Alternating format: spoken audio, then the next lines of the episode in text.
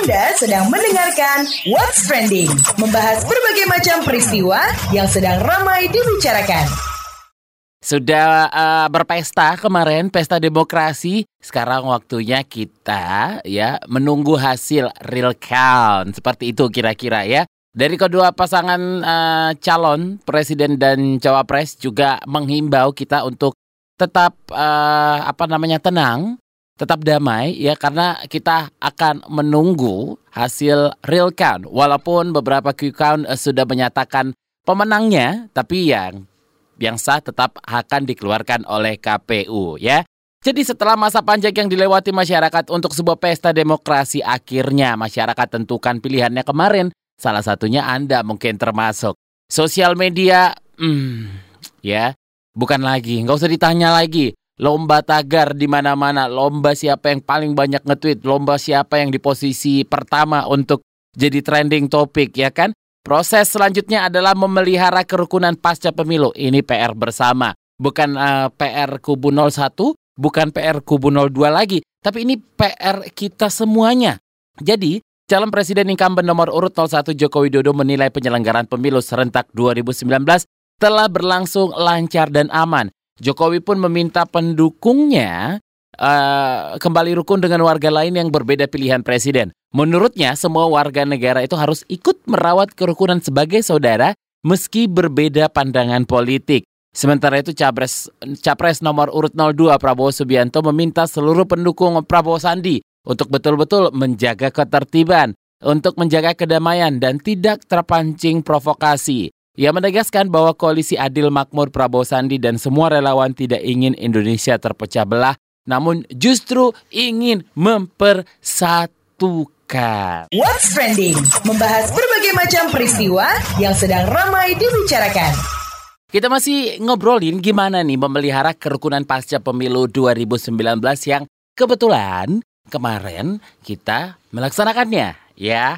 Jadi calon presiden incumbent nomor 01 Joko Widodo meminta pendukungnya bersabar untuk merayakan kemenangannya meski unggul dihitung cepat atau quick count di berbagai uh, dan di beberapa lembaga survei dibanding rivalnya Prabowo Subianto. Sementara Prabowo Subianto menyebut dirinya unggul jauh dari pasangan 01 dalam hasil real count lembaga internalnya. Namun keduanya baik Joko Widodo maupun Prabowo Subianto pasca pencoblosan serentak kemarin ya itu memberikan imbauan kepada para pendukungnya untuk menjaga kerukunan dan kedamaian. Coba kita dengarkan pernyataan Capres 01 Joko Widodo.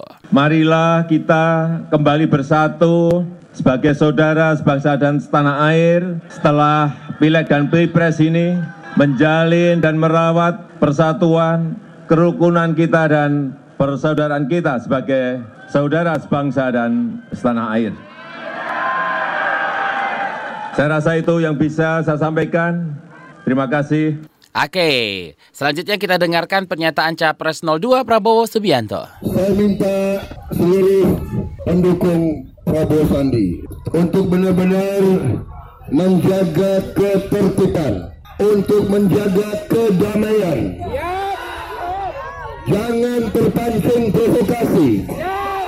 Koalisi Indonesia Adil Makmur, Prabowo Sandi dan semua relawannya tidak ingin Indonesia terpecah belah. Kita justru ingin mempersatukan. Oke, gimana? Setuju dong ya? Sudah berpesta kemarin walaupun berbeda pilihan, sekarang waktunya kita bersatu kembali, kita tunggu ya yang mau menunggu real count silakan ya kan yang sudah percaya quick count silakan gitu lah.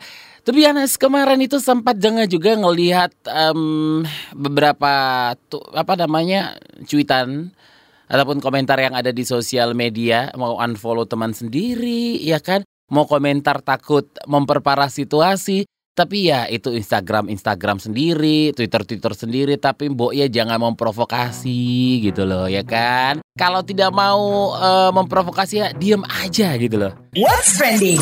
Membahas berbagai macam peristiwa yang sedang ramai dibicarakan. Sosiolog Universitas Gajah Mada Ari Sujito menilai semua pihak memiliki tanggung jawab dalam memulihkan hubungan sosial masyarakat pasca pemilu. Karena ia meyakini masyarakatlah yang akan mengalami kerugian jika perpecahan dan ketegangan sosial akibat kontestasi politik terus dipelihara. Lebih jelasnya kita bahas bersama sosiolog Universitas Gajah Mada Ari Sujito. Pak Ari, bagaimana Anda melihat relasi sosial masyarakat mulai dari tahun politik hingga pelaksanaan pemilu ini?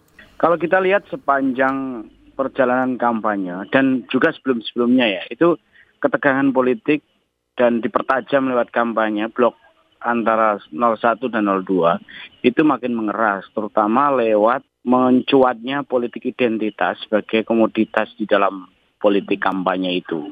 Nah itu membuat pembelahan itu makin tajam faktanya memang sebagian besar itu terjadi di golongan kelas menengah dan elit.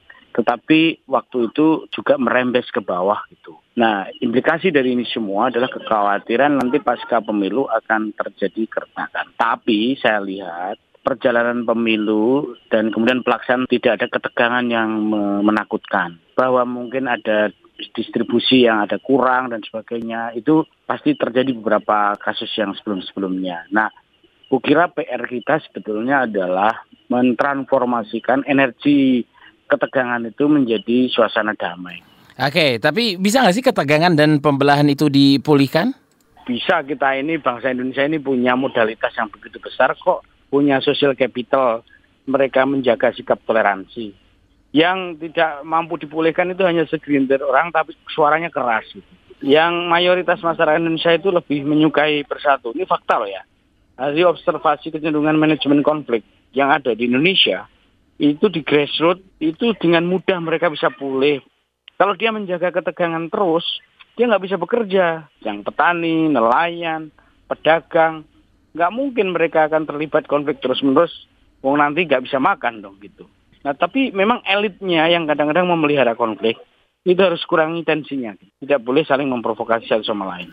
Oke, apa yang mesti dilakukan untuk kembali jalin kerukunan sosial nih Pak? Pimpinan di masing-masing kelompok di grassroots itu harus berpikir tentang komunitasnya. Semakin dia membawa suasana konflik dan meruncing, Grassroots itu sendiri yang nanti yang rugi. Nanti yang untung sekelompok elit saja. Oleh karena itu, masing-masing pimpinan organisasi petani, nelayan, organisasi berdagang, terus kelompok-kelompok pengajian atau kelompok-kelompok keagamaan, apa pun agamanya, etnis dan sebagainya itu, kembalilah pada aktivitas seperti biasa. Jangan larut terus-menerus pada sengketa politik ini. Dan karena itu kita bicara soal kewarganegaraan, bicara soal kebangsaan. Saya yakin nanti presiden terpilih akan berbicara tentang warga negara dan bangsa, bukan bicara tentang sekedar pendukungnya atau kelompoknya. Nah itu yang saya kira akan menumbuhkan energi kolektif membangun konsensus nasional untuk membawa integrasi nasional ini makin kuat. Terus kemudian akademisi juga begitu, jangan hanya diam, dia harus berani bicara. Para pengamat juga cara pandangnya lebih membawa suasana semakin teduh bukan terus-menerus menciptakan ketegangan, termasuk politisi dalam hal ini sebagai pelaku utama dalam praktek-praktek kontestasi election ini. Terima kasih sosiolog Universitas Gajah Mada Ari Sujito. What's Trending membahas berbagai macam peristiwa yang sedang ramai dibicarakan. Saya Don Brady pamit, besok ketemu lagi ya. Bye-bye. KBR, inspiratif, terpercaya.